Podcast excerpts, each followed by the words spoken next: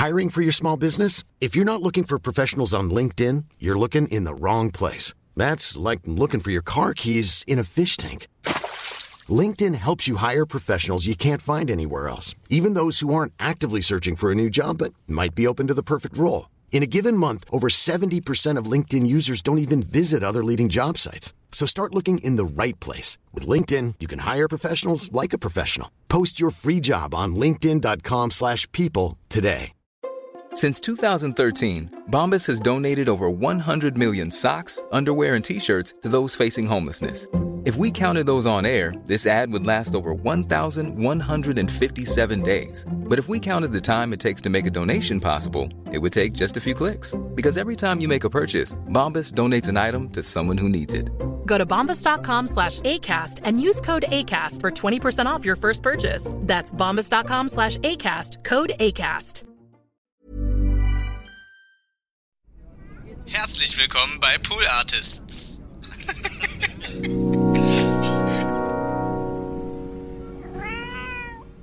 Ich merke genauso, wenn ich jetzt in einer Film- oder Theaterproduktion arbeite und merke, da geht es ungerecht zu im Sinne, wie werden meine Mitarbeiter oder meine Mitmenschen behandelt, dann bin ich auch da jemand, der ganz schwer still sitzen oder seinen Mund halten kann. Und dann ist es mir egal, ob ich dafür geliebt werde oder nicht. Eins, zwei, eins, zwei, drei,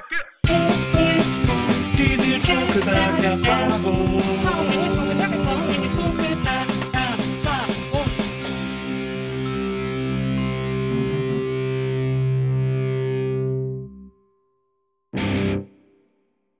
Hallo, liebe NBE-ZuhörerInnen. Herzlich willkommen zu einer neuen Folge der Nils Bokeberg-Erfahrung. Ich freue mich wahnsinnig, dass ihr diesmal wieder eure Podcast-Player eingeschaltet habt, um mir zuzuhören und meinem Gast. Ich freue mich nämlich wahnsinnig, dass sie hier ist. Sie ist eine so vielseitige Künstlerin. Sie hat so viel in ihrem Leben irgendwie schon gemacht und macht so viele Sachen gleichzeitig. Es gibt eine Menge zu bereden. Ich finde eigentlich alle Sachen, die sie macht, sehr aufregend. Deswegen gibt es eine Menge sehr aufregende Sachen zu bereden.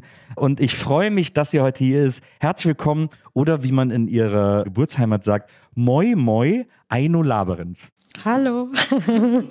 Hallo, ja.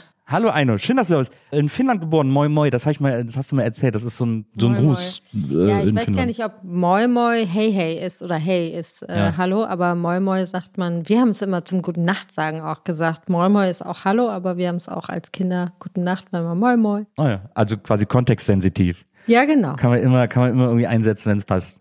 Also zumindest Hallo oder Tschüss. Ja. genau. Ja, danke für die Einladung, freue mich. Ja, ich freue mich total, dass du da bist. Und ich finde, es ist auch nicht übertrieben, wenn man sagt, du machst so viele Sachen und es gibt so viele Dinge, mit denen du dich beschäftigst. Ich steige jetzt einfach direkt voll ein in dieses Gespräch.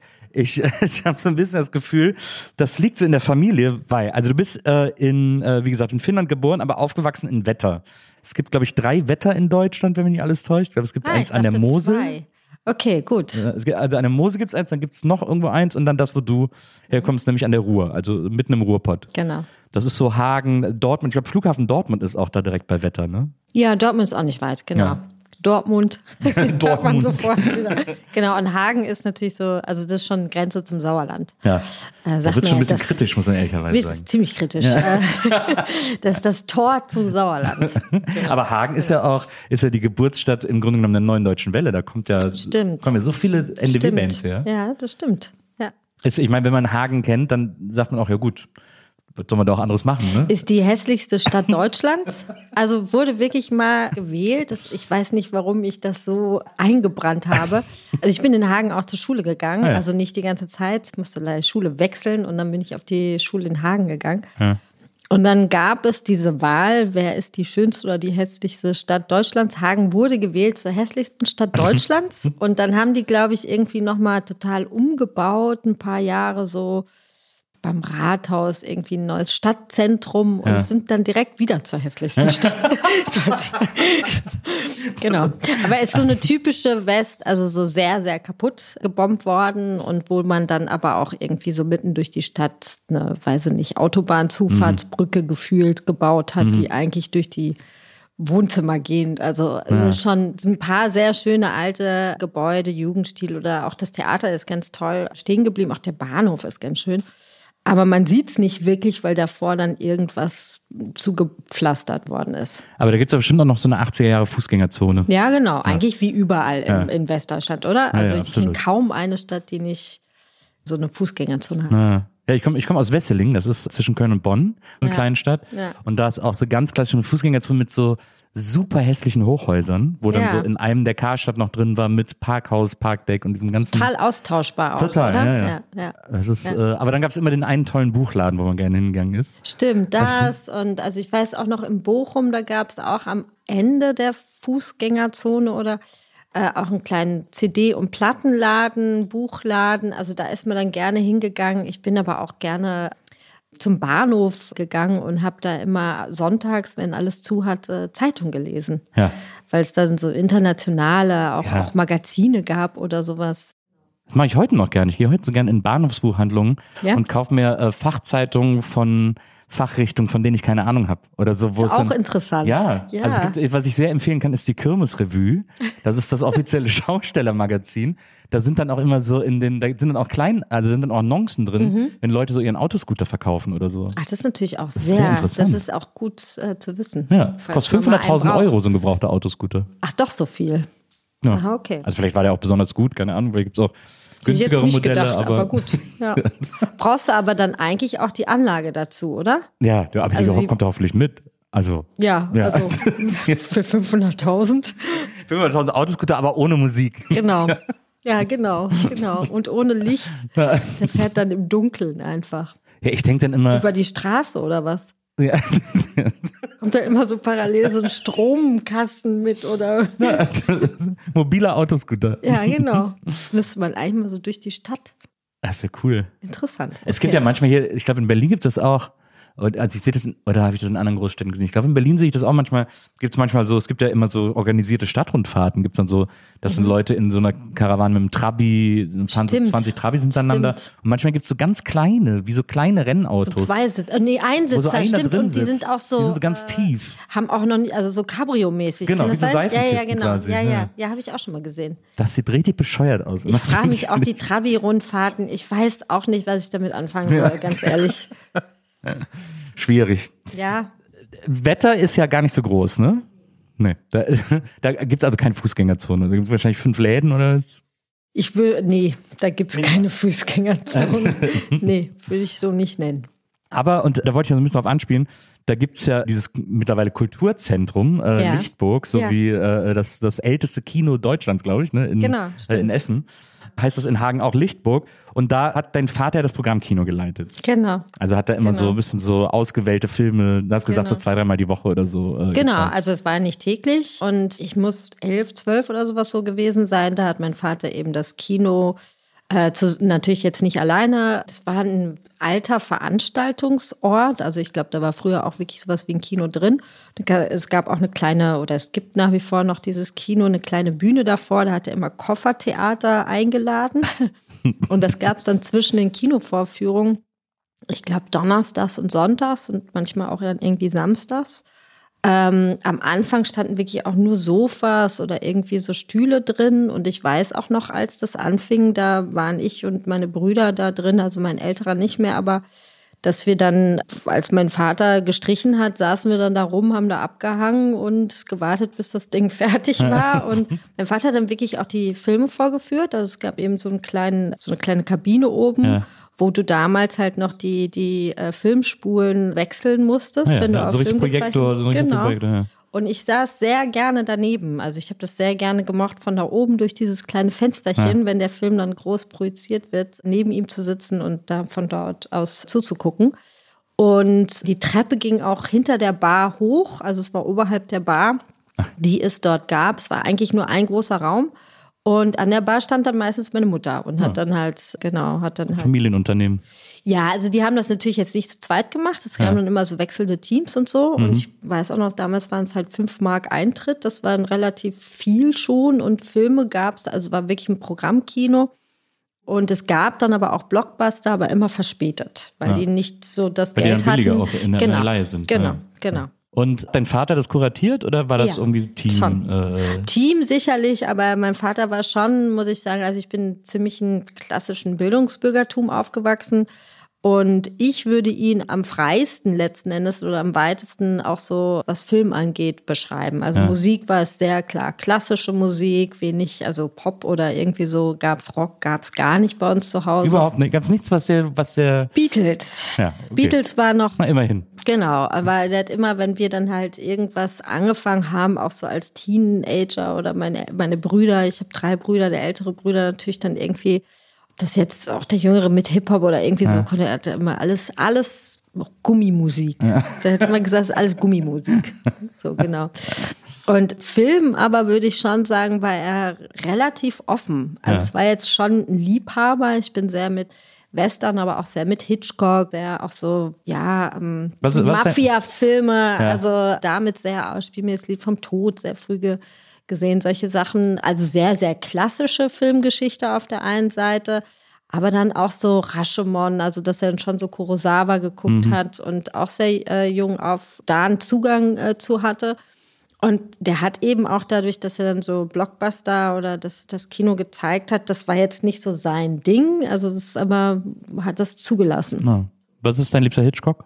Weiß ich gar nicht. Ich mochte früher als Kind Mani sehr gerne. Ja. Also den mochte ich, ja, würde ich auch so in zurück, ich, ja, also es gibt schon so ein paar Filme, es ist sehr, sehr fam familienverbunden, also vor allen Dingen zu meinem Vater verbunden, sehr.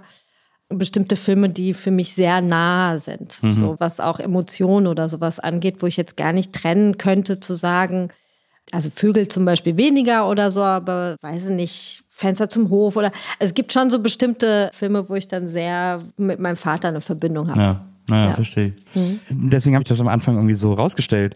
Ich finde das so interessant, weil der hat eben das Programmkino gemacht, der war ja Lehrer, äh, hat aber, als du geboren wurdest in äh, Finnland, hat er auch so Deutsch gelehrt an der Uni und war dann quasi in Deutschland Gymnasiallehrer. Genau. Hat dann hobbymäßig eben dieses Kino noch äh, geleitet Ja. und ist dann auch noch Bürgermeister von Wetter Ja. geworden. Der wusste auch nicht so richtig. Der wo- wollte auch alles so ein bisschen machen, oder? Ja, also ich muss sagen, äh, Lehrer war er schon und äh, Uni und, und dann an der Schule liegt natürlich irgendwie nah beisammen und er war auch Deutschlehrer, er hat also äh, Geschichte, Latein, also er hat ein sehr bre- breites Spektrum gehabt, also er war fünf Fächer, also Latein, Deutsch, Geschichte, Philosophie und Musik. Ja. Und war eigentlich immer schon politisch. Also ich bin in einer sehr, also in einem sehr politischen Haushalt groß geworden. Mein Vater kam richtig aus dem Ruhrgebiet im Sinne von, dass er Arbeiterkind war. Und der hat mal gesagt, seine Reden, der konnte sehr gut reden, also hat seine eigenen Reden dann auch geschrieben. Und hat mal gesagt, dass sein Onkel, wenn ich mich richtig erinnere, so der Löwe vom Ruhrtal genannt worden ist und sehr kommunistische Reden gehalten Ah ja. hat. Und also der ist natürlich dann auch durch so eine Generation noch im Krieg geboren, also auch schon ein Stück weit politisch aufgewachsen und hat aber als Arbeiterkind immer so ganz klar auch SPD sehr klar und zu der Zeit war für ihn auch ganz wichtig Kultur. Also Politik war für ihn schon, der hat auch in der Schule als Lehrer einen, also einen Theaterkurs mitgeleitet. So.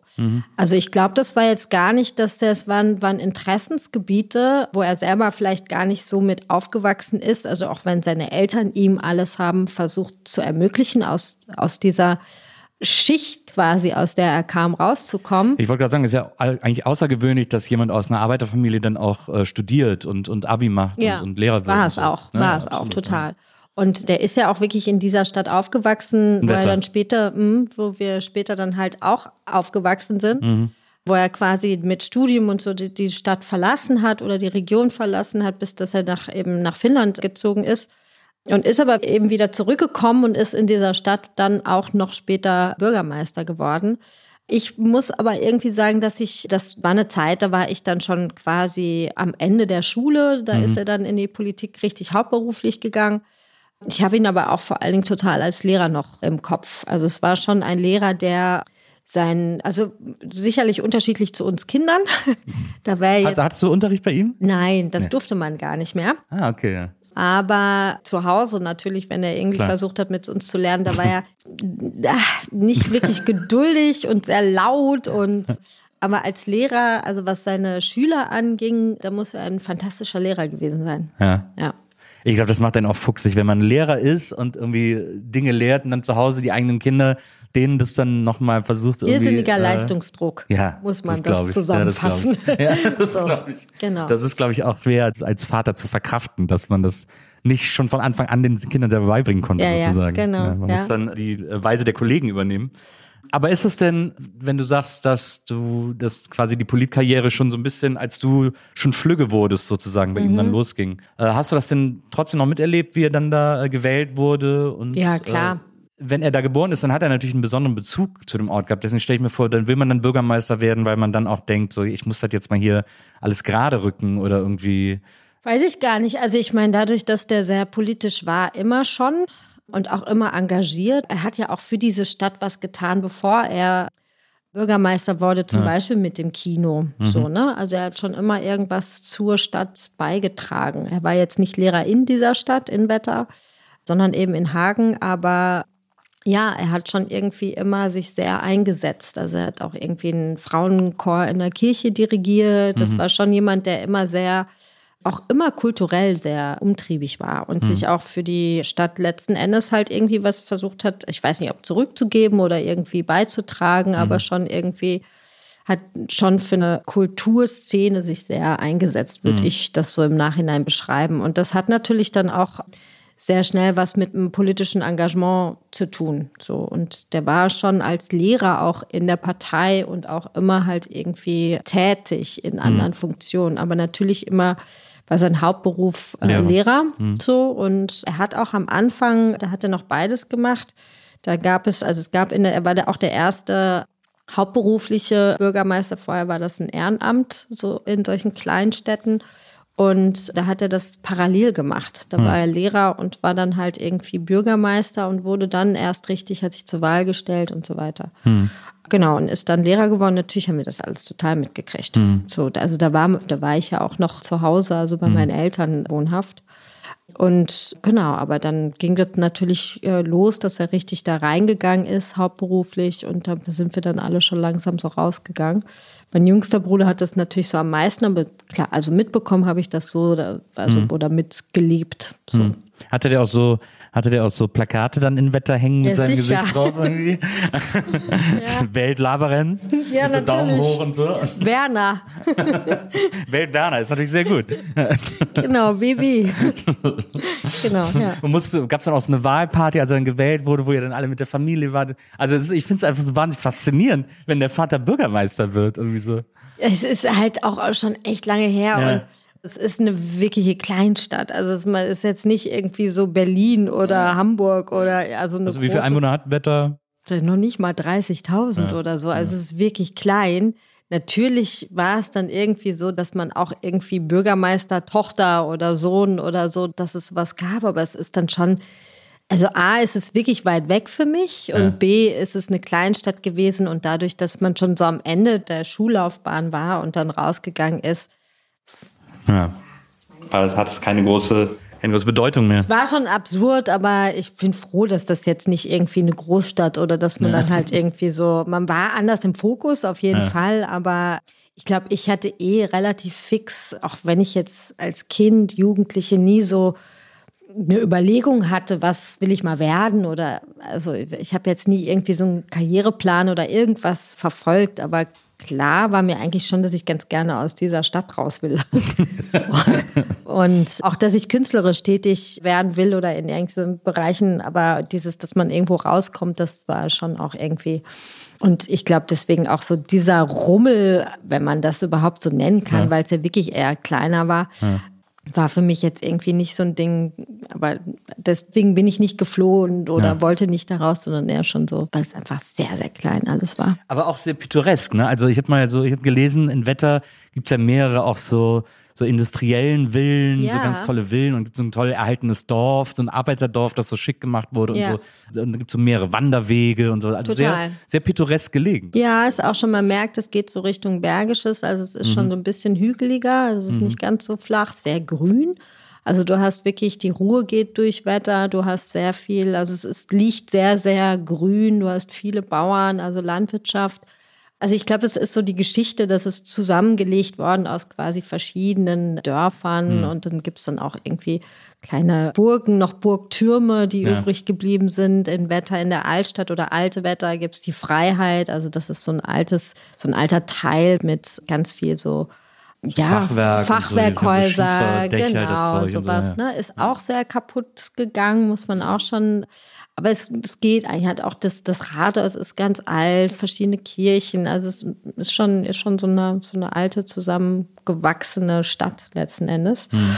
Und sehr grün und sehr, alles sehr nett. So mit Ja. so einem See davor. Harcourt, Harcourt war irgendwie in Wetter so ein Typ. gibt es den Harcourtsee, den Harcourtberg, also genau, alles so nach ihm benannt. Genau, also Bist du, bist du noch manchmal in Wetter? ich war jetzt schon lange nicht mehr da. Ja. Also meine Mutter hat bald Geburtstag, da wird es das nächste Mal sein, dass ich da hinfahre. Also weil sie lebt noch dort. Ja, aber so, so Orte ändern sich ja auch kaum, ne? Also weil da gibt es auch gar nicht so viel Möglichkeiten, sich zu ändern, sozusagen. Ja, das frage ich mich manchmal. Also vollkommen richtig, die Möglichkeiten sind begrenzt, sich Ja. da jetzt zu ändern. Und ich glaube, das Ruhrgebiet hat sich schon sehr verändert. glaub ich auch, ja, also das wenn man stimmt. jetzt so seit den 80ern oder noch früher so ein Wandel, wo man wirklich merkt, die Städte und das geht bis hin zu solchen Städten wie Wetter vielleicht, die dann wo du echt das Gefühl hast, die verweisen immer mehr. Auch so Innenstädte, auch von größeren, wenn man sich so Oberhausen oder so anguckt, sind Mülheim, sind schon Städte, die halt, da war, glaube ich, mal ein anderes Leben. Glaube ich auch. Das ist so. Und da merkt man schon sehr die Spuren, was da so passiert ist von, von ja, das so Bergbau, Kohleabbau, das, Ja, das alles aufgehört. Deindustrialisierung. Ja, ja. und das ist nicht zum Guten, muss man sagen. So, ne? Und das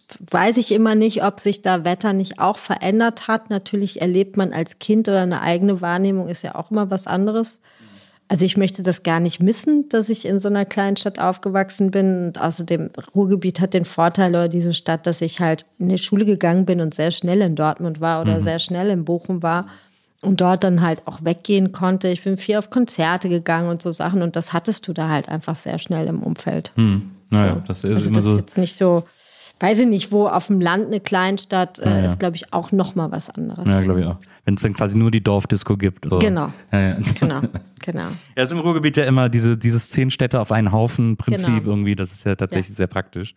Aber auch sehr seltsam. Ich bin einmal durchs Ruhrgebiet gewandert. Ach, wirklich? Ja, weil so. Den Ruhr-Radwanderweg. Ja, ich bin, ich bin so, ich habe so auf Facebook verkatert geschrieben, also vor längerer Zeit, boah, das Ruhrgebiet ist ja echt am Arsch. Und dann haben sich alle meine Freunde aus dem Ruhrgebiet aufgeregt in den Kommentaren. Ja, natürlich. Du kennst das ja gar nicht. Ja klar, wenn man nur aus dem Bahnhof, aus dem Zugfenster guckt und so, weil so Bahnhof Duisburg und so, Mhm. Ne, braucht man nicht, braucht man nicht so hin. Ja. Und dann habe ich gesagt, okay, dann mag ich jetzt euch zuliebe, äh, wandere ich jetzt einmal quer durch. Und dann bin ich in Mörs losgegangen, als Mhm. Mörs. äußerster Zipfel Mörs und bin dann bis äh, Dortmund gelaufen, irgendwie Ja. so eine Woche lang oder so. Ja. Und äh, es ist schon, es ist echt viel schöner geworden, also es ist echt viel grüner geworden, das merkt man ja tatsächlich. Aber man merkt auch, dass das auch einfach diese Innenstädte einfach äh, Ja, ist traurig. Sind, ne? Es ist echt traurig. Also du hast das Gefühl, das wird fast wie so grau. Ja. Also es ist so, da ist irgendwie so ein Leben, also weil man merkt ja schon, also es sind Städte, also in Oberhausen habe ich auch viel Zeit verbracht, in Bochum habe ich mal gewohnt. Und Bochum, finde ich, geht immer noch mal so. So Essen gibt es dann halt natürlich auch da wieder diese Fußgängerzonen, aber jede Stadt hat dann auch ein Theater, was ich auch natürlich irgendwie toll finde. Ich meine, gut, das heißt in Deutschland grundsätzlich viel, aber das, dadurch, dass es so ein Ballungsraum ist, hast du dann doch größere Theater so hintereinander weg. Und dann, ja, es ist irgendwie, es, ist, es macht einen schon so, die war, da gab es Städte, die waren sowas wie Oberhausen, war mal eine sehr, sehr reiche und wohlhabende Stadt. Und das ist, glaube ich, die erste Stadt in Deutschland gewesen, die als Stadt Insolvenz angemeldet Ja, genau. hat. Ja, so, genau. ne? Also wo man merkt, das ist viel im Ruhrgebiet der Fall gewesen. Ja. Ich war zuletzt auf so einer Veranstaltung in Oberhausen und dann bin ich auch vom Hotel zum Veranstaltungs Veranstaltungsort war in so einem, ich glaube, in so einem Schloss, wo immer so Ausstellungen sind. Und bin dann vom Hotel, das in der Oberhausener Innenstadt war, dahin gelaufen. Und da habe ich auch gedacht, boah, das ist echt, hier ist echt so viel im Arsch. Also so, und mir tut das ja leid. Also ich will jetzt auch gar nicht die Oberhausener angreifen. Ich weiß, dass jetzt wieder ganz viele Oberhausener sagen, ja, du warst nicht in den schönen Ecken und so, aber man sieht es schon, also ich, was ich so absurd finde an so vielen Orten, auch so Essener Innenstadt zum Beispiel im Ruhrgebiet ist, man hat so das Gefühl, und das ist jetzt gar nicht böse gemeint, also klingt vielleicht irgendwie gemein, aber man hat so das Gefühl, dass der Smog fehlt, dass dieser Dunst, der über den Städten hing, fehlt und er ist jetzt plötzlich verflüchtigt. Und es war eigentlich gar nicht vorgesehen, dass man das alles sehen kann, sozusagen. Ja, es ist aber vor allen Dingen zum Beispiel, würde ich das jetzt gar nicht sagen, dass man das Ruhrgebiet deswegen als hässlich oder Ja, dass ne, man das ja. als so negativ, sondern dass man einfach, das ist traurig zu sehen, wie Städte, die mal funktioniert haben, eigentlich so ihren Grund des Funktionierens so langsam aufgehört hat oder Ja, so abgenommen bekommen Genau, haben. Ja. und das, also das ist es ja eher. Das heißt ja nicht, dass deswegen Oberhausen eine grundsätzlich hässliche Stadt Nee, nee, ist absolut. oder so oder oder Bochum oder Essen oder so, Ja. sondern dass man wirklich merkt, da ist was passiert und zwar sehr schnell Mhm. letzten Endes, wo sich überhaupt so Städte gar nicht irgendwie die Möglichkeit so wirklich hatten, sich dann anders zu entwickeln. Mhm. Und das merkt man einfach. Und das ist, das ist eher tragisch, das zu sehen. Damit, also ich mag einen Humor im Ruhrgebiet, ich mag Total. eine Art und Weise vom Miteinander im Umgang sehr, so, ne? Und das werde ich auch immer, und das ist auch irgendwie natürlich eine, ein Teil einer Identität, wo man aufwächst, so, ne? Und das werde ich sicherlich irgendwie auch immer in mir tragen und immer auch irgendwie so eine sentimentale oder so Verbindung zum Na klar. Ruhrgebiet haben. Und das macht es aber dann irgendwie umso tragischer oder beziehungsweise einfach traurig. Also ich würde da nicht mehr gerne hingehen wollen, ohne jetzt einen Grund, wenn ich jetzt irgendwie, was weiß ich, was da machen klar. würde. Aber jetzt so aus dem, aus dem Null irgendwo hinzuziehen im Ruhrgebiet, na. so. Das hässlich kann Berlin auch sehr gut, muss man ehrlicherweise Genau, sagen. und das, das, ist- genau, und das wollte ich auch gerade sagen. Also Städte wie Berlin sind jetzt auch nicht nur schön. Naja, so, na, ne? absolut, Und ich, naja. ehrlich gesagt, vielleicht habe ich auch irgendwie dann so etwas, ich mag auch Städte grundsätzlich, wo es einen bestimmten Clash gibt, Ja. wo es jetzt nicht alles nur so nett ist. Vielleicht ist das doch auch bei Kleinstädten, warum ich Kleinstädte ein gewisses Problem mit habe. Wenn es zu schön, zu nett oder so, das, ja, da kann ich auch nicht so gut mit Das umgehen. ist auch so eine soziale Kontrolle, die dann so losgeht, irgendwie so Ja, mit den natürlich. Nachbarn und so. ja. ja, ja, das natürlich auch. Also ja, ja, das ist irgendwie schwierig. Du hast mal erzählt, du bist dann mal nach Finnland gefahren als Teenager, weil du wolltest mal so dein Geburtsland erleben und warst dann zwar nicht in Tokio, wo du geboren bist, sondern in, in Helsinki, aber hast dann da trotzdem sowas, so ein Gefühl gehabt, sowas Ja. gespürt. Und da ist ja dann auch egal, ob man das sich herbei suggeriert oder ob das da wirklich was mit dem Ort zu tun hat oder Mhm. so. Aber ärgerst du dich, dass du nicht da bleiben konntest, dass ihr nicht da geblieben seid Ja. und wieder zurückgegangen seid? Ja, Also ich glaube, so im Nachhinein hätte ich gerne mehr in Finnland so als Kind verbracht, im Sinne, dass ich da aufgewachsen wäre. Ja, hätte ich schon gut gefunden. Äh, Ja. Kannst du Finnisch ne? Leider nicht. Also ich war halt einfach zu jung und natürlich gab es irgendwie bei uns in der Familie im Sprachgebrauch immer so Wörter Ja. oder Redewendungen oder sowas, was auch mit der Zeit immer mehr abgenommen hat. Mein älterer Bruder kann durchaus Finnisch, weil der da am längsten natürlich auch war. Ich merke, ich habe irgendwie ein paar finnische Freunde, Freundinnen in meinem Umfeld, nicht so viel und ich höre die Sprache. Auch wenn jetzt jemand irgendwo langläuft und Finnisch spricht, Ja. ich würde es sofort erkennen und ich habe sofort so ein Gefühl von, also das ist irgendwas, was das mit mir macht, fast schon so physisch und ich habe immer das Gefühl, ich verstehe es. Ja. Und manchmal gibt es dann so einzelne Worte, die ich irgendwie, also ich kenne das alles, aber ich kann es nicht übersetzen. Na, das ist ein ganz komisches, absurdes Gefühl, das habe ich mit nichts anderem. So. Mein Vater zum Beispiel spricht fließend Italienisch. Mhm. Ich, verstehe es ganz okay. Aber was ich von dem so übernommen habe, der spricht auch Französisch Mhm. und Englisch und so, was ich von dem so übernommen habe, ist, dass ich so gar keine Angst vor Sprachen habe. Das ist ja eigentlich auch so ein Luxus, wenn man es gar nicht gut kann, aber trotzdem versucht, so zu sprechen, in der Sprache irgendwie rumzukommen. Ja, das habe ich nicht. Ja, okay. Aber es liegt bestimmt nicht daran, dass meine Eltern jetzt nicht irgendwie auch Finnisch. Also Finnisch ist auch ein ganz anderer Sprachstamm, relativ schwer zu, zu lernen.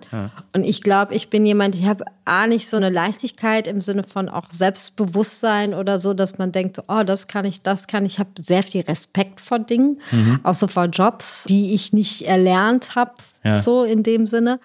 Also ich bin jetzt kein Typ, der jetzt sagen würde, so, ah, ich kann mal so außer Lameng alles. Ja. Und so ist es mit Sprachen auch. Und dann kommt sicherlich dazu, dass ich, dass ich als Kind mich sehr auch verweigert habe, was Lernen angeht. Ja. Und da muss ich auch sagen, dass was man dann so bereut im späteren Leben, ist sowas wie, dass man Sprachen nicht früh gelernt hat. Ja, aber das ist dann natürlich vergossene Milch, da ist man dann. Genau, da Ja. kannst du jetzt Kannst auch du nichts nicht machen. mehr. Kannst, Genau, da kannst du nichts machen. da kannst du nichts machen. Ne?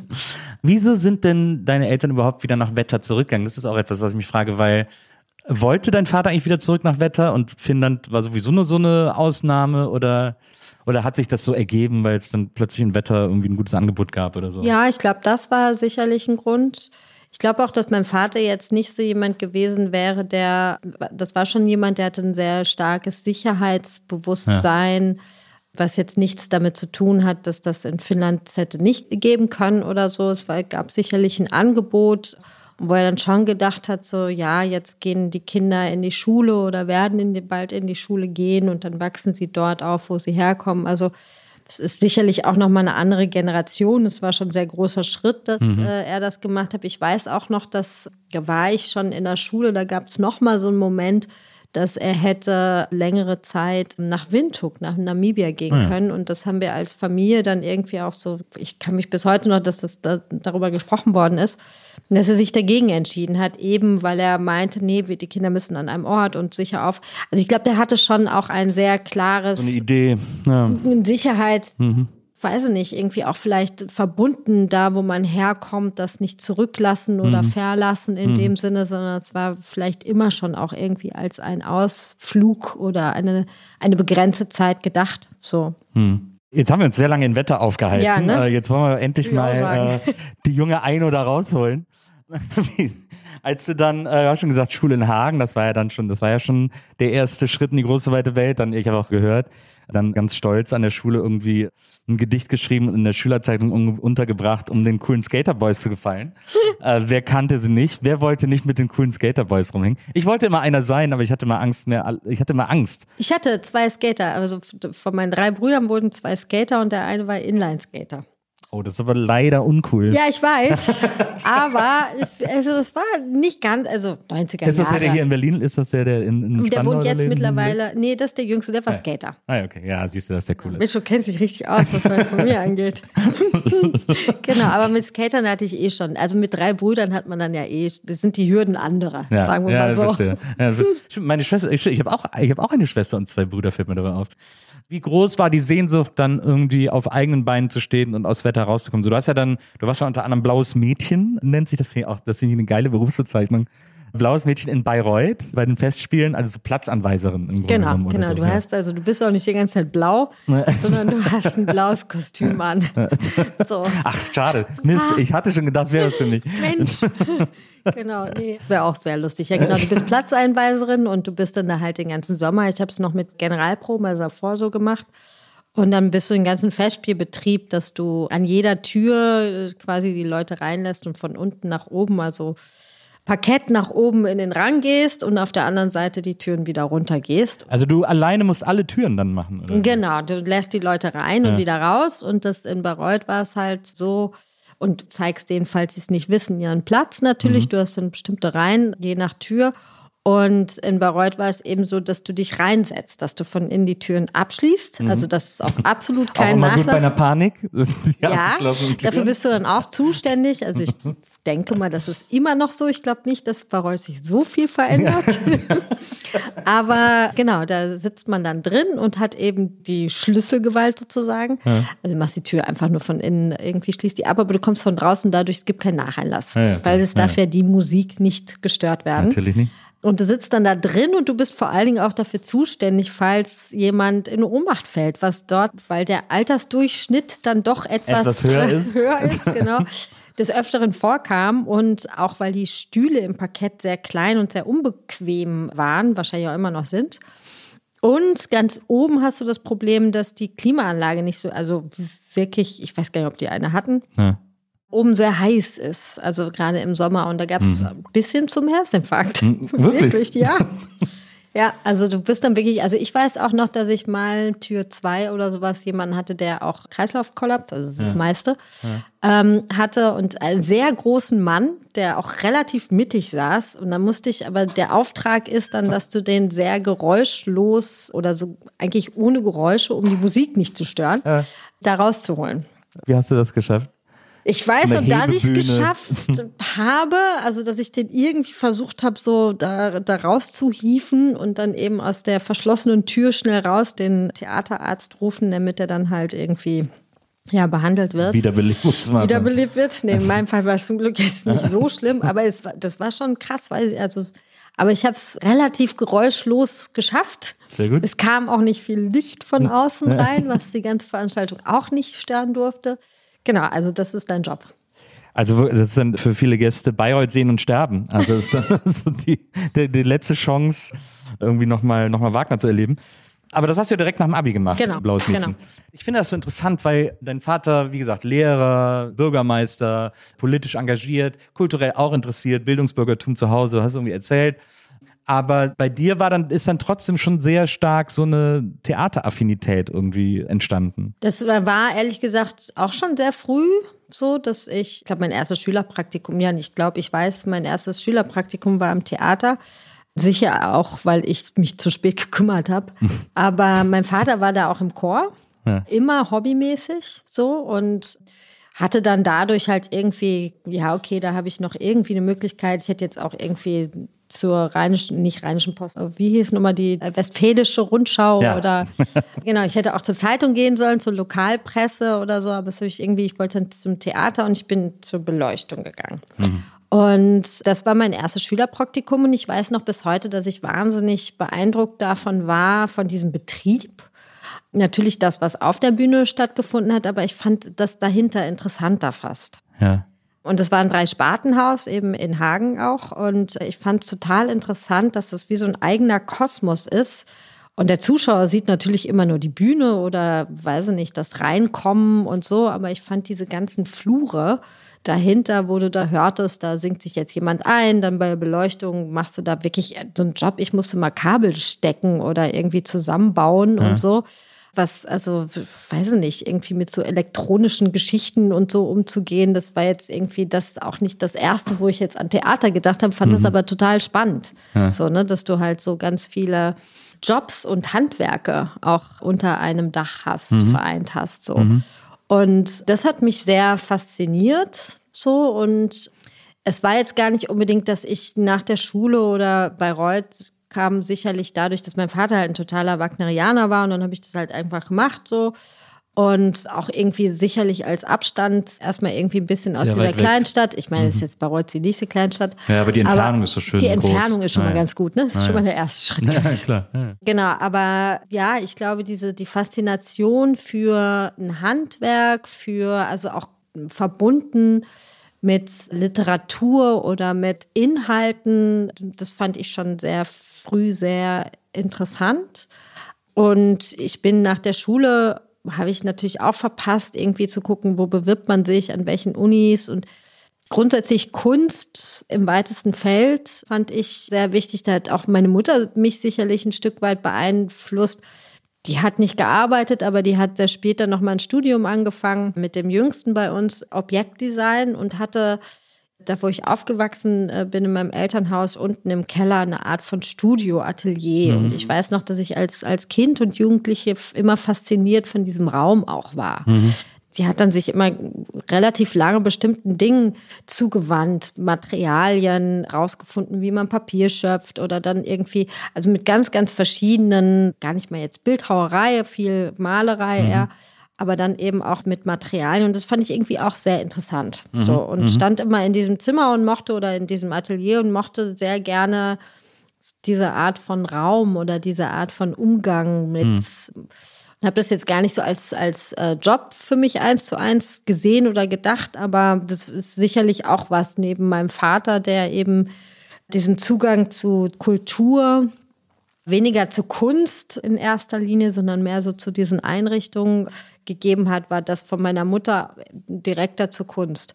Und ich habe nicht jetzt gewusst, das will ich jetzt mal studieren, aber habe dann schon gedacht, oh ja, probiere ich aus und so. Auf der anderen Seite wollte ich sehr schnell Geld verdienen. Also ich war schon jemand, der sehr schnell raus wollte und auf eigenem, ich wollte unabhängig auch von meinen Eltern sein. Ah, so. verstehe. Ah. Und zwar, klar, wir sind jetzt nicht mit super viel Geld aufgewachsen zu Hause. Das heißt, ich habe auch schon sehr früh mit 14 oder sowas halt irgendwie in dieser Kleinstadt Wetter gearbeitet. Schlösser bei Abus zusammengebaut. Ach. Ja, Mensch. nee, ich habe wirklich äh, Sommerjobs ganz viel gemacht und haben wir auch, glaube ich, alle bei uns in der Familie. Und ich wollte einfach irgendwie sehr schnell auf eigenen Beinen stehen. Ah, verstehe. Und für mich war das auch irgendwie, ich habe drei Brüder und ich habe irgendwie, die wir haben alle studiert. Ich als Einzige dann im Prinzip nicht so wirklich. Und für mich war es auch wichtig, dass ich irgendwie, dann haben meine Eltern auch eine Sorge weniger sozusagen. Ja, ne? ja. Und dann habe ich zwar in Bochum mich eingeschrieben, aber parallel mich im Theater beworben, aber auch nicht, weil ich jetzt unbedingt ans Theater wollte, das kam schon vor in meinem Kopf, aber ich brauchte, um zu studieren, ein Praktikum. Und dann bin ich ans Theater und wollte dort eben so zwei, drei Monate, brauchte ich das nie, haben aber gesagt, mach, du kannst ein Jahr. Drunter geht nicht. Und dann habe ich dieses Jahr halt dort in Bochum angefangen und habe da auch schon nach, ich glaube, nach einer Produktion noch nicht mal angefangen zu assistieren. Weil die gesagt haben, assistier mal lieber. Und dann habe ich dieses Jahr zu Ende gemacht als Assistentin. Und damit war ich dann schon ziemlich fix im Theater. Und quasi drauf auf eigenen Beinen, sozusagen. Das genau, obwohl die Bezahlung da ein bisschen schwieriger war Ja. zu der Zeit. Naja, also ich habe zwar fest assistiert, aber nicht das wirkliche Gehalt bekommen. Das ist auch genial. Haben die ganz gut gemacht. Ja, haben die echt ganz gut gemacht. äh, genau. Ja, ja. Da musst du auch sparen, ne? Also ich habe aber trotzdem natürlich dann irgendwann auch dort Geld verdient und habe dann irgendwie meine erste Wohnung gehabt in, in Bochum. Genau. Und dann habe ich frei weitergearbeitet als Assistentin und dann bin ich schon ziemlich fix nach Zürich gegangen, in die Freiszene. Ich hake noch mal ganz kurz ein, weil ich finde das interessant, weil ich habe da so eine Verbindung zu. Wenn du erzählst, dass deine Mutter irgendwie im Keller so ein Atelier hat, wo die immer Ja. so an so Sachen gearbeitet hat. Weil meine Mutter war Keramikerin und hat äh, bei uns auch ihre Werkstatt im Keller gehabt und hatte dann auch irgendwann einen eigenen Ofen und eine eigene Ja. Drehscheibe und dann hat die am Wochenende immer auf so Kunsthandwerkermärkten verkauft und hatte irgendwann einen eigenen Laden auf Schlossburg. Da, äh, Ach, in- in- lustig, in der Nähe. ja. Genau, Ja. hatte die so einen Keramikladen.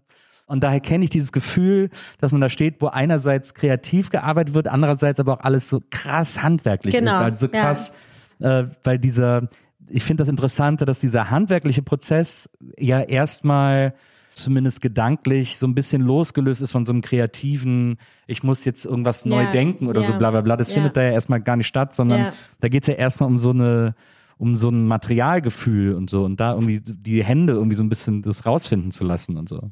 Das total und ich bin auch, glaube ich, ein Typ, der sehr viel lernt oder macht durchs selber machen, durch selber halt, also ich muss Dinge wie so selber durchlaufen, so und da habe ich auch viel weniger Scheu vor. Aber ich meine sowas wie Schreiben als Beispiel, weil ich mir nie zuschreiben würde, dass ich das jetzt könnte.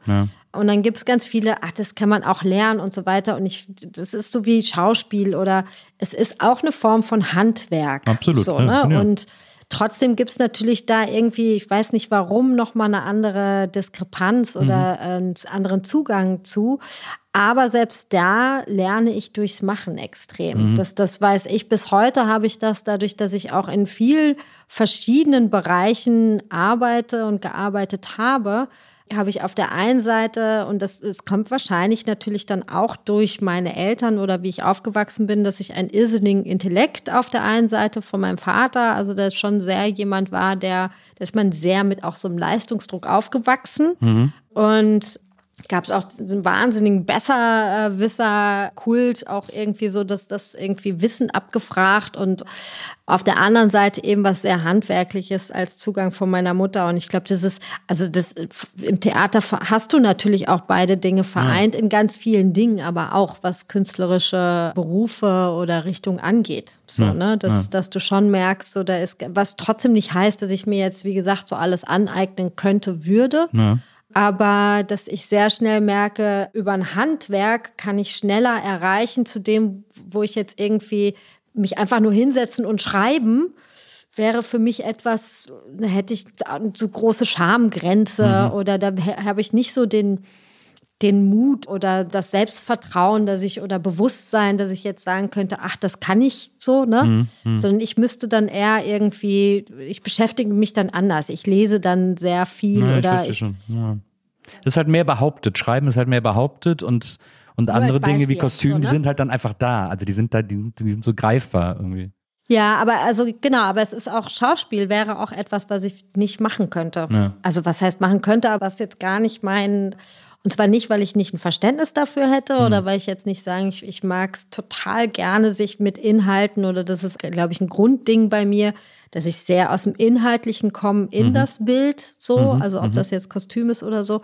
Natürlich beschäftige ich mich auch aus Unsicherheit, habe ich früher, ich habe eben nicht angefangen zu studieren oder angefangen, aber sehr schnell die Uni verlassen und hatte natürlich dann auch so ein Gefühl von Manko, dass ich irgendwie vielleicht das nicht kann und habe das sehr schnell und das habe ich heute noch wenn ich in neuere Bereiche gehe, dass ich mich wie so übervorbereite. Also, dass ich so, weiß ich noch, als ich nach dem Assistieren die ersten Jobs habe ich irgendwie das Stück so oft gelesen, also mehr als der Regisseur oder die Regisseurin und auch Material dazu, einfach aus einer Unsicherheit und Angst, dass ich nicht genüge oder dass ich das Ja. nicht kann. Ja. Und ein Stück weit habe ich das immer noch, dass ich mir versuche, etwas anzueignen, was neuere Bereiche sind, dass ich da irgendwie ganz viel durch, ich suche mir das, also dann verbringe ich stundenlang mit Lesen oder mit Recherchieren oder und ja, keine Ahnung, das, das ist vielleicht dann auch so dieses, oder durchs Machen halt, dieses Handwerk ist ähnlich, wie sich etwas ranschaffen über Recherchieren und Lesen und so. Na,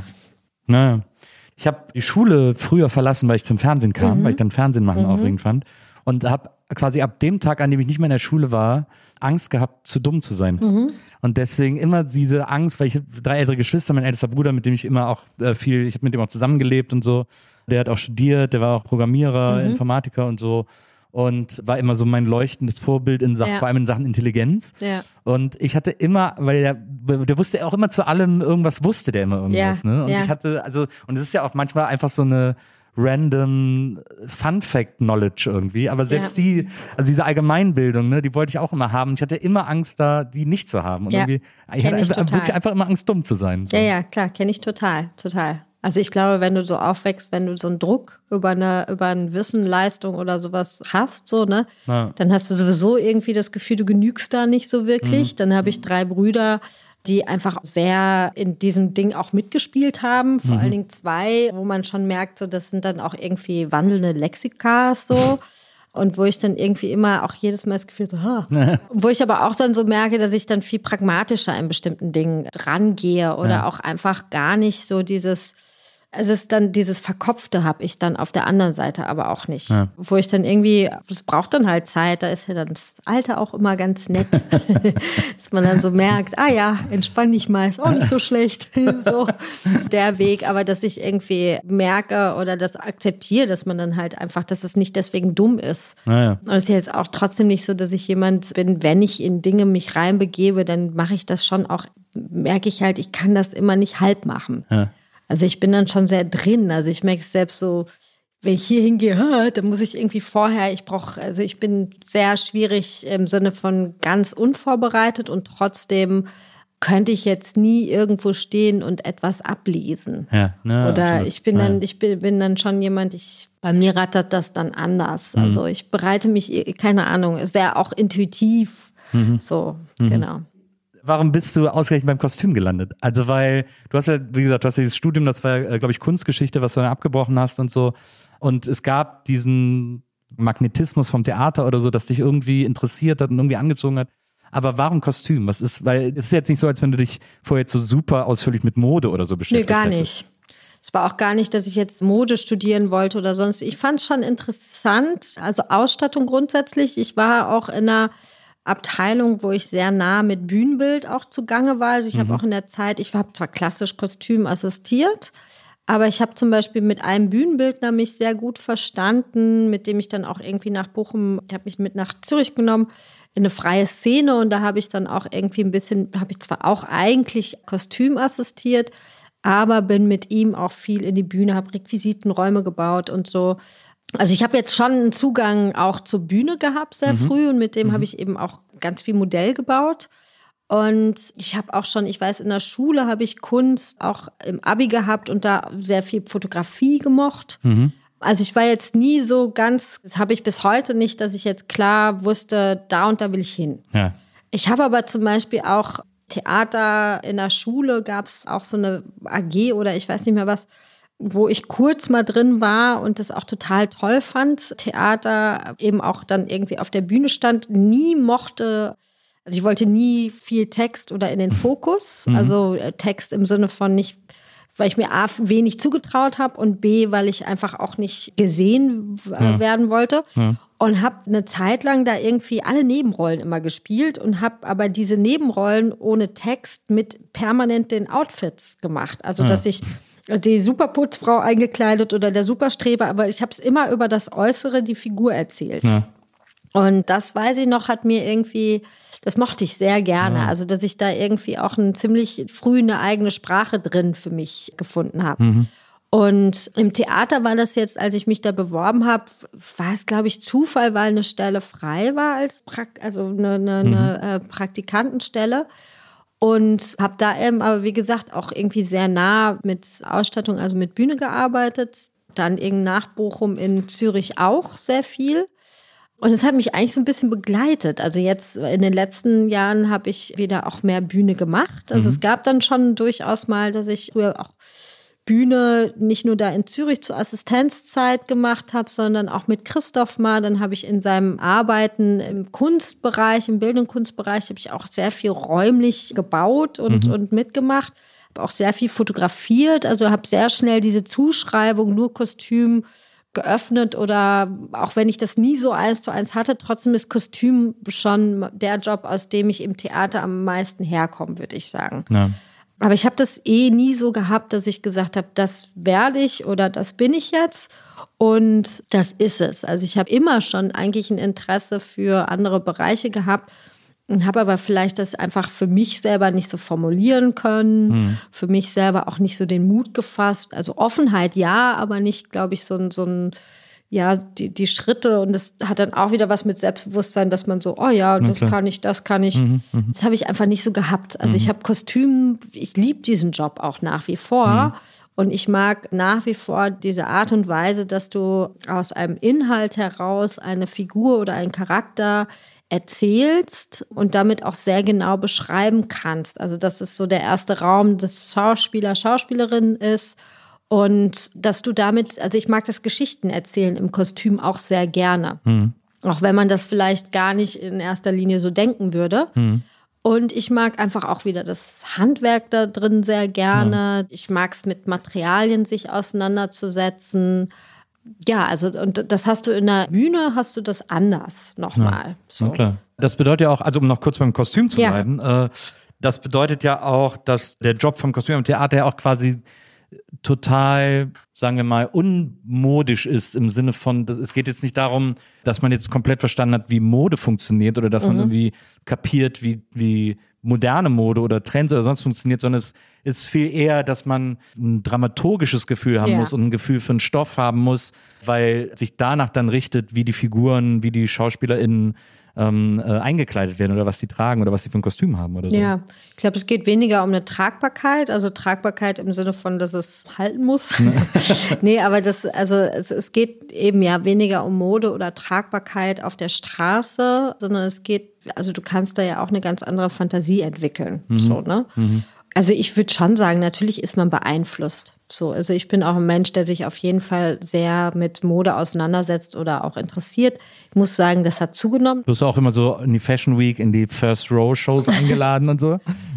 Naja, Berlin ist ja jetzt nicht so, oder Deutschland ist jetzt nicht so eine starke, so ein Modeland sicherlich auch in der Geschichte.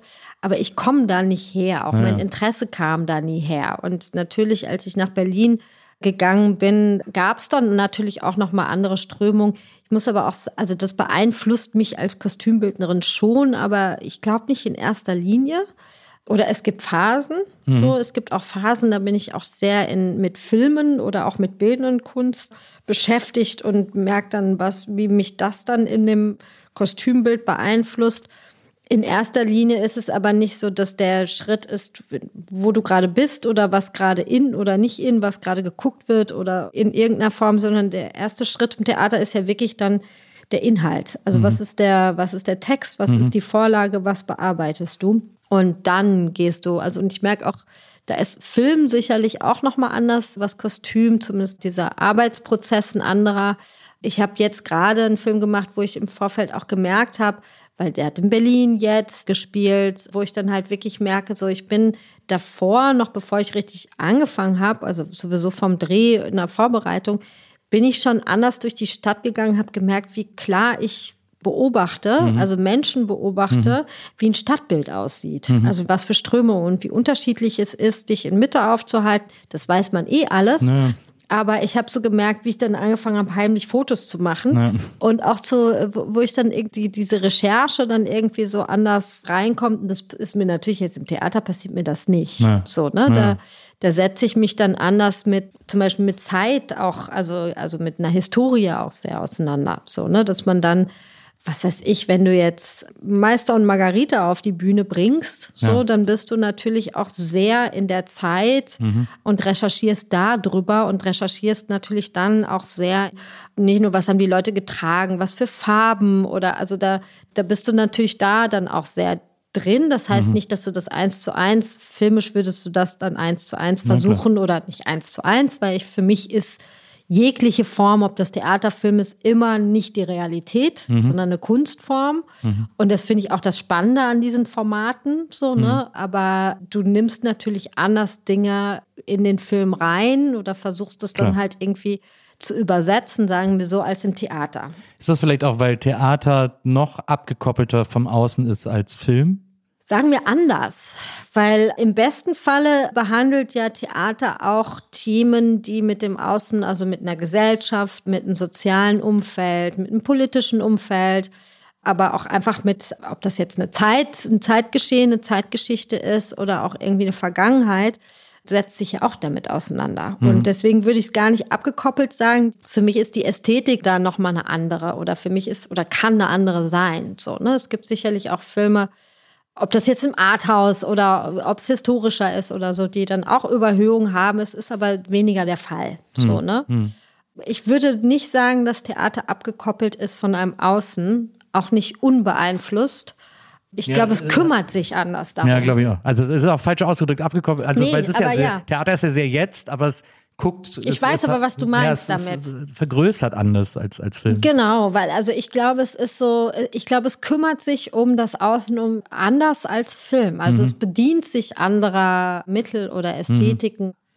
Und es ist zum Beispiel auch, ähm, wenn ich mir Theater oder Film in anderen Ländern angucke. Also wenn ich zum Beispiel in dem Projekt das Operndorf, wenn ich da merke, da hat man in einem Land wie Burkina Faso eine Theater- und Filmszene sehr, sehr stark und ich komme aus diesen Bereichen. Und da werden sehr ganz klassisch Geschichten auch erzählt, die aber auch ja sehr Lebensrealitäten von Kindern, von Frauen erzählen, ganz anders, auch mit einer Fantasie natürlich durchaus, aber ganz anders, als das hier der Fall ist. Also das ist natürlich dann auch, da merkt man, was ich für mich auch sehr wichtig ist, ist nicht nur das Reisen, sondern auch das Arbeiten außerhalb von ob das jetzt Deutschland ist oder Europa, dass man da irgendwie, das ist schon auch sehr, sehr anders zu sehen, Theater im deutschsprachigen Raum. Als zum Beispiel in Frankreich, obwohl das noch näher ist als jetzt in äh, noch anderen Ländern so, ne? Oder wenn du den Kontinent verlässt. Und das finde ich dann schon auch irgendwie auch spannend, so, ne? Wie man bestimmte Dinge öffnet oder reinbringt. Und da muss ich sagen, habe ich, glaube ich, auch einfach sehr viel Glück gehabt, dass ich sehr früh in meinem Werdegang dann auch sehr viel gesehen habe. Ja. Was ich dann einfach automatisch sehr schnell sehr auch reingenommen habe, so in, in meinen Körper und damit dann auch wieder so in meinem Ausdruck oder in der Art und Weise, wie ich arbeite. Hast du denn irgendwie, sagen wir mal, also so ganz handwerklich Schneidern, Schneiderei gelernt? nicht. Hast du Leider leider nicht, nicht. nee. Das, das heißt, aber du, in den Theatern gibt es ja dann meistens auch Schneider Genau, und Schneiderinnen, genau, denen, du, genau. denen du dann sagst, was du irgendwie haben willst. Ja. Und, und Also du ich verstehe das schon. Ich, ich habe auch irgendwie mal gedacht, irgendwann müsste man solche Dinge mal, sagt man sich dann immer so mal wieder. Aber ja, also ich kann es leider nicht so. Ja. Also ich habe eben, wie gesagt, ich bin nach der Schule eigentlich ziemlich direkt ans Theater Hast du eine gegangen. Nähmaschine? Habe ich. Ja. Also ein bisschen kannst du schon. Bisschen so Ja, Sachen aber- zusammennähen. Ja, aber das ist schon, also ist schon irgendwie was zusammennähen. Da würde bei Ist mir jetzt was, ja, nicht ja. unbedingt ein Sakko rauskommen. Oder Das ist nicht geplant. Ich weiß nicht, wer das anziehen könnte. Also ich weiß noch, dass ich, also so, ich habe natürlich auch viel so Off-Produktion gearbeitet, wo du dann sehr viel auch selber machst. Ich habe dann einfach, ehrlich gesagt, sehr viel getackert oder geklebt mit Gaffer oder, also ich bin dann schon auch jemand, der sehr schnell sich dann irgendwie auf andere Art und Weisen versucht zu behelfen. Ja. Ist doch, Ja. Wenn fürs Stück hält, ist es ja erstmal okay. Ja, genau.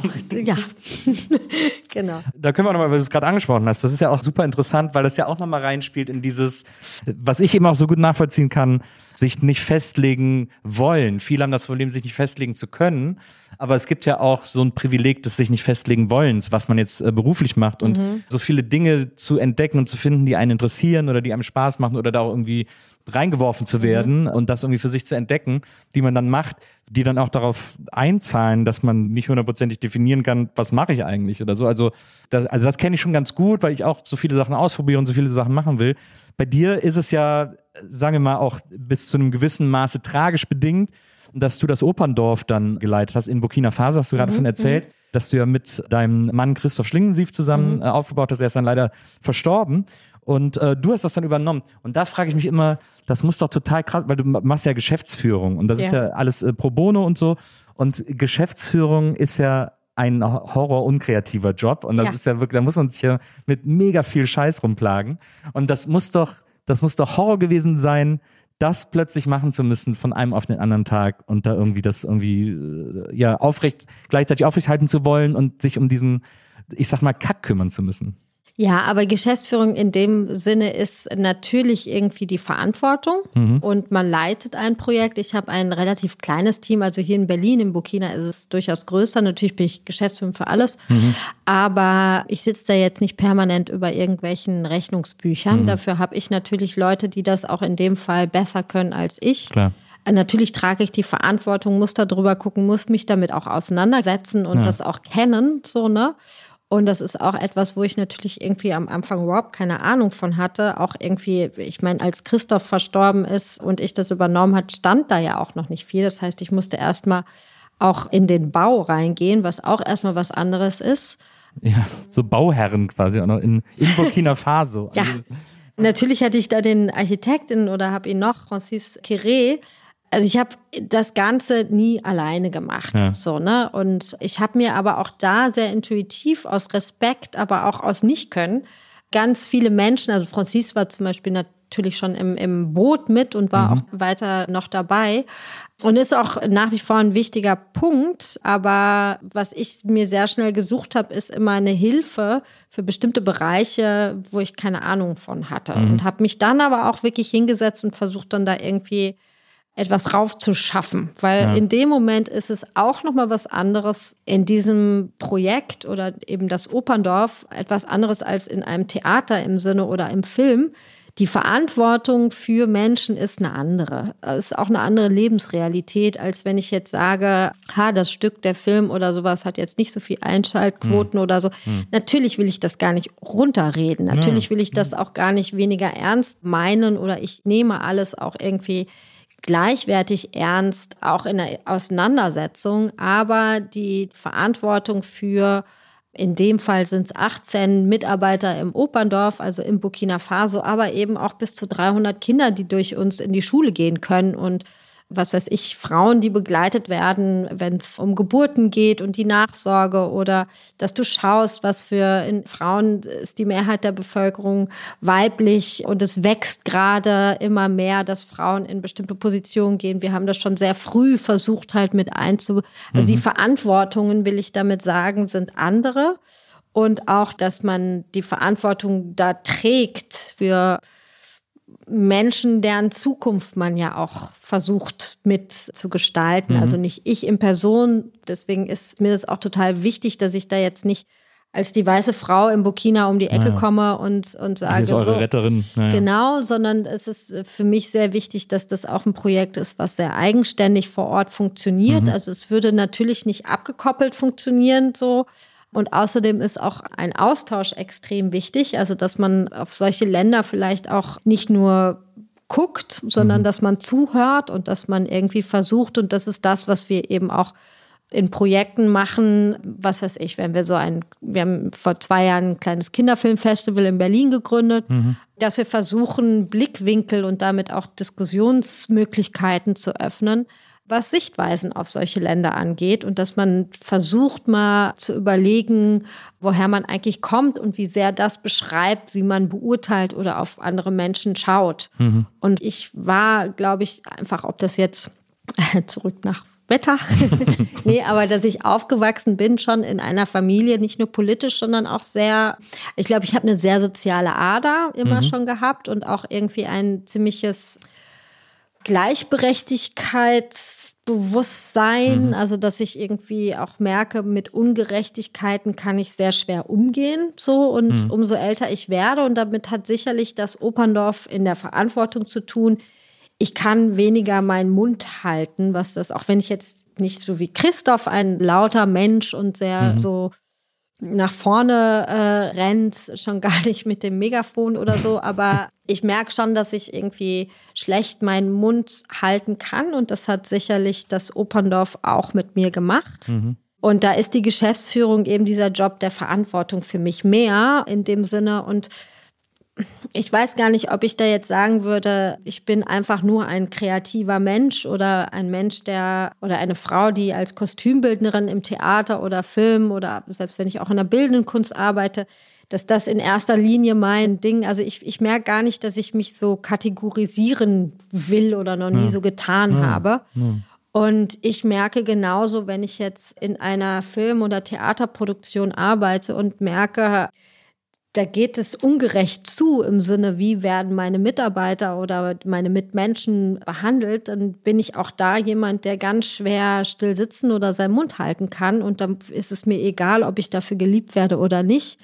Und auch das ist etwas, was man dann länger merkt, also zu lernen oder auch so, so tick ich dann halt, dass mhm. ich dann eher sage, so, nee, bis hierhin sind die Grenzen und da geht es gar nicht um mich, in erster Linie als Aino Laberenz, Kostümbildner oder was auch immer, sondern geht es auch darum, als Verantwortung für andere, die dann vielleicht auch in diesen Jobs, also solange ich das System so unterstütze. Ja, ähm, gesellschaftliche Verantwortung. Genau. Ja. So, und, und das funktioniert für mich natürlich auch in Bereichen wie Kunst, Theater, Film, die auch sehr hierarchisch aufgebaut mhm. sind. Und ja. ich, ich merke, das hat was miteinander zu tun. Oder deswegen ich merke dann irgendwie auch in solchen Ländern wie Burkina, dass da die Überlegung gar nicht so präsent ist, bist du jetzt jemand, der auf allen Hochzeiten tanzt oder in dem und ja. dem Bereich, sondern da geht es darum, du bist ein Bürger, du bist ein Mensch, du hast eine Verantwortung, du wählst, du gestaltest damit dein Umfeld und du kannst genauso Zahnarzt sein wie Künstlerin oder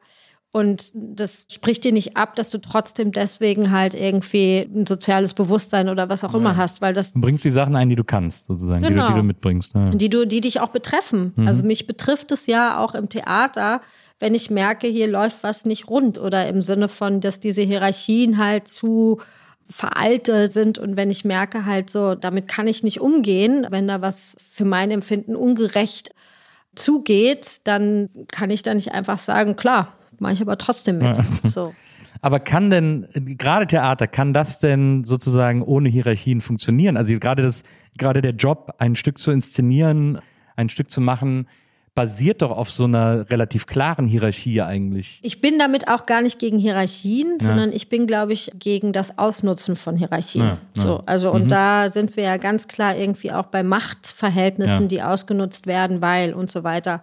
Für mich geht es auch darum, also Hierarchien finde ich gar nicht jetzt irgendwie unbedingt nur in bestimmten Bereichen negativ zu mhm. sehen, sondern der Umgang damit. Für mich ist es auch der Respekt wenn man jetzt sagt, in einer Hierarchie nach unten, ist für mich aber genauso wichtig. Oder dass ich anerkenne, dass da jemand ist in einem, in einem Job, der eine Expertise hat, mhm. die nicht meine ist. Also mhm. wenn zum Beispiel, es gibt ganz klassisch die Rangliste, Regie ist natürlich immer weit oben und über dem Kostüm. Trotzdem habe ich eine Expertise für meinen Job, die äh, der diejenige nicht hat und umgedreht. Ja. Und nur weil die Hierarchie die Form ist, dass ich ihn oder sie respektieren muss, was ich ja tue, für den, muss, genau, genau ja. dann kann es aber auch bedeuten, dass im Umgedrehten ich einen Bereich habe, wo, wo ich eine andere, ja, und wo, weil es diese Hierarchie vorgibt und nicht, ja. weil man sagt so, ja, aber ich, äh, das ist mein Job, den habe ich gelernt mhm. und da drin habe ich eine Expertise. Mhm. Und das meine ich eher. Mhm. Ja, Oder wenn es darum geht, halt, was weiß ich, ob das jetzt Jobs, kleine Jobs oder Praktikantenjobs oder sowas, wenn dort dann halt irgendwas ausgenutzt wird oder also das ist eher das, das Ausnutzen von Hierarchien. Das ist, glaube ich, das, was im Theater und aber auch im Film bestimmt aber auch bestimmte Bilder, die ich nicht mehr unterstützen kann, gerade mhm. auch als Kostümbildnerin in dem Sinne, wenn ich merke, da werden bestimmte Klischees und natürlich arbeitet man mit Klischees und das finde ich jetzt auch gar nicht mal nur negativ, aber mhm. wenn bestimmte Bilder immer wieder wiederholt werden, was zum Beispiel Frauenkörper angehen oder okay. und so weiter, dann merke ich halt einfach so, ja, da fühle ich mich auch in der Verantwortung, diese Bilder zu hinterfragen oder vielleicht auch anders herzustellen oder mhm. darzustellen, mhm. so, ne? Mhm. Und wenn dir dann aber gesagt wird, nee, das musst du aber so tun, weil ich das so will und weil meistens ich Mann bin oder so, dann merke ich da, das ist ein großer Teil meines Jobs, was ein großer Teil meines Charakters ist, was du jetzt vielleicht nicht in erster Linie als den kreativen Part nur beschreiben wollen würdest, so, hm, ne? Aber hm. wo ich merke, das ist für mich, das bin genauso ich wie dass ich mich mit Farben, Materialien, Kultgeschichte mhm. und so weiter mhm. auseinandersetze. Mhm. Ja, verstehe. Bist du oft in Burkina Faso? Ja, also dieses Jahr muss ich gestehen, war ich noch nicht da. Hat sicherlich. Oh, das Jahr ist nicht mehr lang. Ich weiß, ich versuche das noch. also nee, Dezember hatte ich noch mal überlegt hinzufahren und es kommt jetzt auch ja eigentlich für mich in Frage, weil wir machen ja einmal im Jahr Residenzen immer zum Ende des Jahres. Mhm. Dieses Jahr hat die sich ein bisschen verschoben. Wir haben eine Kooperation mit dem Salzkammergut in Österreich und da machen wir einen Künstleraustausch und das stellt sich jetzt das her, dass es im Dezember nochmal ist. Und meistens bin ich dann wirklich in der Zeit wenigstens bei diesen Künstleraustauschen da oder Residenzprogrammen. Ich bin, das hat sich mit Corona verändert, muss ja. man schon sagen. Also ich bin ja. vorher sicherlich zwei bis dreimal hingefahren.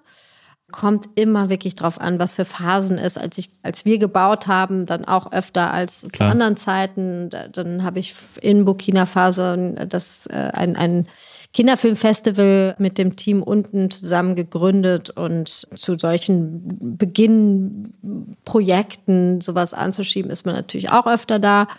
Für mich ist es immer wichtig, dass ich da nicht hinfahre, um zu kontrollieren, sondern dass mhm. man dann halt auch irgendwie Dinge wieder anders mitbekommt, anders auch drüber sprechen kann und so weiter. Genau, und jetzt hat es sich eigentlich dadurch, dass die politische Lage natürlich in äh, Burkina Faso in den letzten Jahren schwieriger geworden ist. Äh, Im letzten Jahr gab es zwei Putsche. Also das ist natürlich gerade eine politische Ausnahmesituation. Mhm. Es ist nicht mehr so ungefährlich oder so einfach, vor allen Dingen auch als Weiße dort zu sein. Aber ja, also das trägt bestimmt dazu bei, dass ich weniger gefahren bin. Aber für mich ist es, also ich würde da jetzt nicht sagen, ich fahre da nicht mehr hin, überhaupt nicht. Hm. Auch meinem Team gegenüber ist es, finde ich, sehr wichtig und merken wir auch, dass es wichtig ist. Ein Zugeständnis hat auch was mit der Anwesenheit zu tun. Nicht, dass es uns noch gibt, sondern dass man da auch wirklich hinfährt und dort ist. Ja. Und hast du da so ein, wenn auch nur vielleicht ein sehr hauchzartes, aber so eine Art Heimatgefühl oder so ein, so ein fühlst du dich da irgendwie ein bisschen zu Hause? Ja. Also ich merke vor allen Dingen, wenn ich jetzt so lange, also es ist selten, dass ich mal ein Jahr nicht da war, so, also ich merke, ich vermisse das. Also ich habe das schon, also es gab früher, dass ich halt irgendwie in dem Beginn halt irgendwie sehr oft hin und her, dass ich manchmal diese unterschiedlichen Welten ganz schwer handeln konnte. Ja.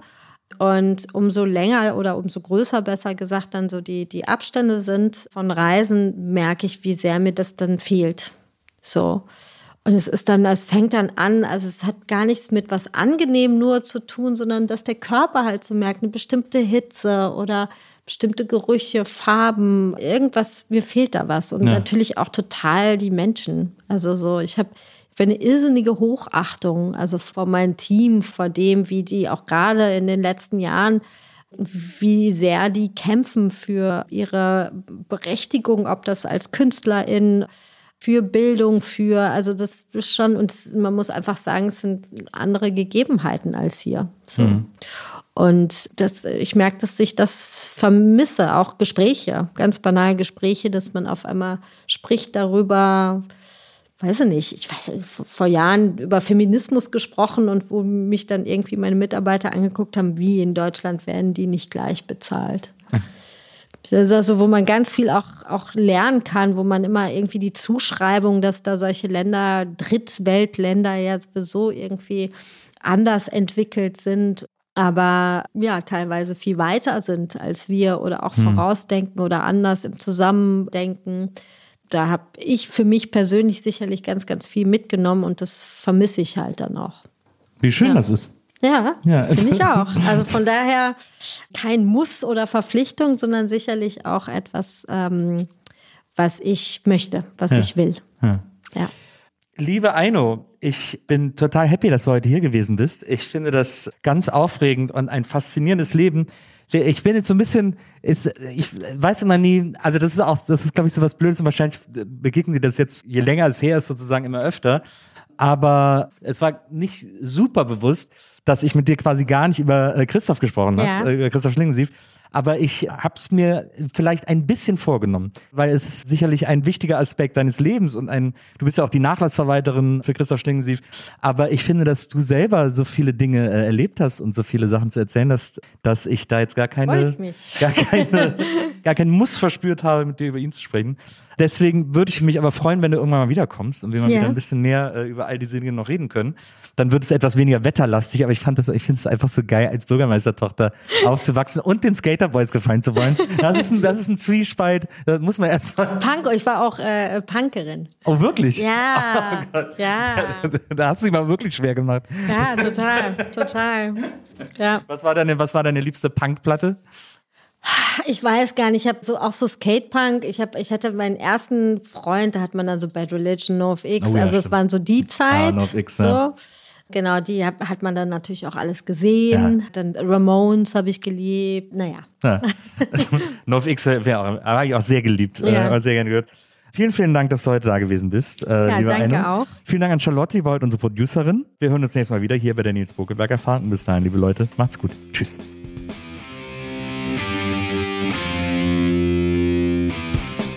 Die Nils Bokelberg Erfahrung. Von und mit Nils Bokelberg.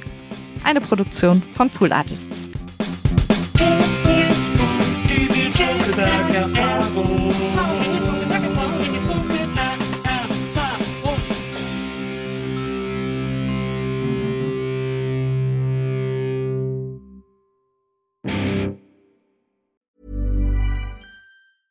Even when we're on a budget, we still deserve nice things.